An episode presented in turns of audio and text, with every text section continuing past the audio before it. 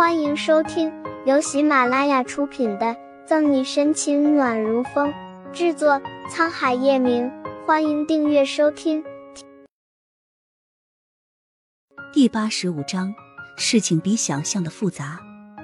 刚刚那个男人，他来找刘杰的时候，曾经远远的见过两次。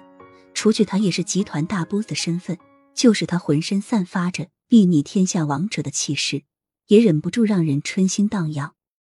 只是没想到，连这个叫沈西禁欲系的女人也没有免俗。不过，可能她自己都没有发现。你不说话，没人把你当哑巴。眼看着沈西脸色越来越难看，谭维狠狠的瞪了眼乔潇。沈西想要说什么，但平时伶牙俐齿的他反而不知道怎么说了。他怎么可能吃醋？只是看不惯左心言那副假惺惺的嘴脸，以及叶变态狂霸拽的样子。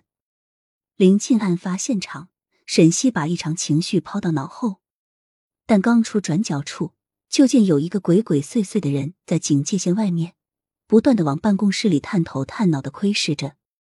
因为有点远，沈西并没有看清那个人是什么样，走近后却十分诧异：“一元，你怎么在这里？”林一元被叶氏集团录用后，就被派去警市培训一个星期。可按时间来算，今天才是第二天。议员现在应该在警示的培训班才对，怎么出现在这里？和沈西一样惊讶的还有乔潇，他不认识这个女孩，但她身上的挎包他却熟悉。呵呵，还真是天无绝人之路，有了这个女孩在，一切都是他翻身的机会。小西姐姐，你怎么？我知道了，你是刘经理案件的负责人。林议员惊喜的看着沈西，议员，我们现在还有案子要办，你先离开，我待会儿去找你。沈西先支开林议员，不知道林议员为什么会出现在这里。沈西右眼皮跳了一下，直觉告诉他，事出反常必有妖，事情没有那么简单。林议员欣然答应：“好的，那小西姐姐你先忙。”等一下。被压着的乔潇拦住林一元的去路。沈队长不觉得这个小姑娘鬼鬼祟祟的出现在这里，很可疑吗？有什么可疑的？她是叶氏集团的员工。沈西心下一沉，估计乔潇这是要借题发挥。话是这么说，沈西也很清楚，但凡叶氏集团的人都会让他的话站不稳脚跟。毕竟，一个该在培训的人出现在命案案发现场。换做是谁都会怀疑，更遑论大案小案办过不少的沈西。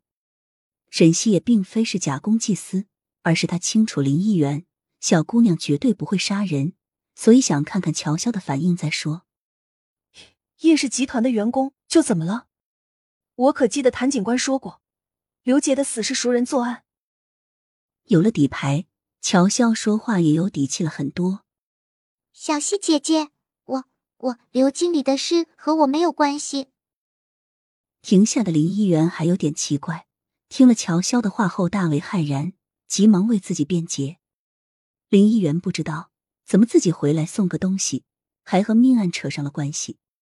沈西抚抚林议员的顺滑的头发，坚定的说：“议员放心，小溪姐姐相信你。不过接下来你得配合我们的调查。”哦，对了，我记得我来找刘杰的那天。我看见这小姑娘从办公室里出来，等我离开的时候，她又回来了。乔潇突然想到什么，恍然大悟。因此，刘杰见到的最后一个人就不是我了。这是道不假。刘杰被杀的那天，乔潇来时和离开都遇到了林议员。乔潇不得不感慨，命运真的很会捉弄人。议员，他说的是真的吗？沈西的心一点点跌落谷底，事情比他想象的还要复杂。抿了抿唇，林一元点点头：“没错，十三号那天我是见过刘经理，不过是来给他送东西的。”不知道为什么会发展到这个地步，林一元如是把事情说出来。十三号，也就是刘杰死的那天，同样也是林一元请宋毅、沈西、苏倩吃饭的那天。本集结束了，不要走开，精彩马上回来。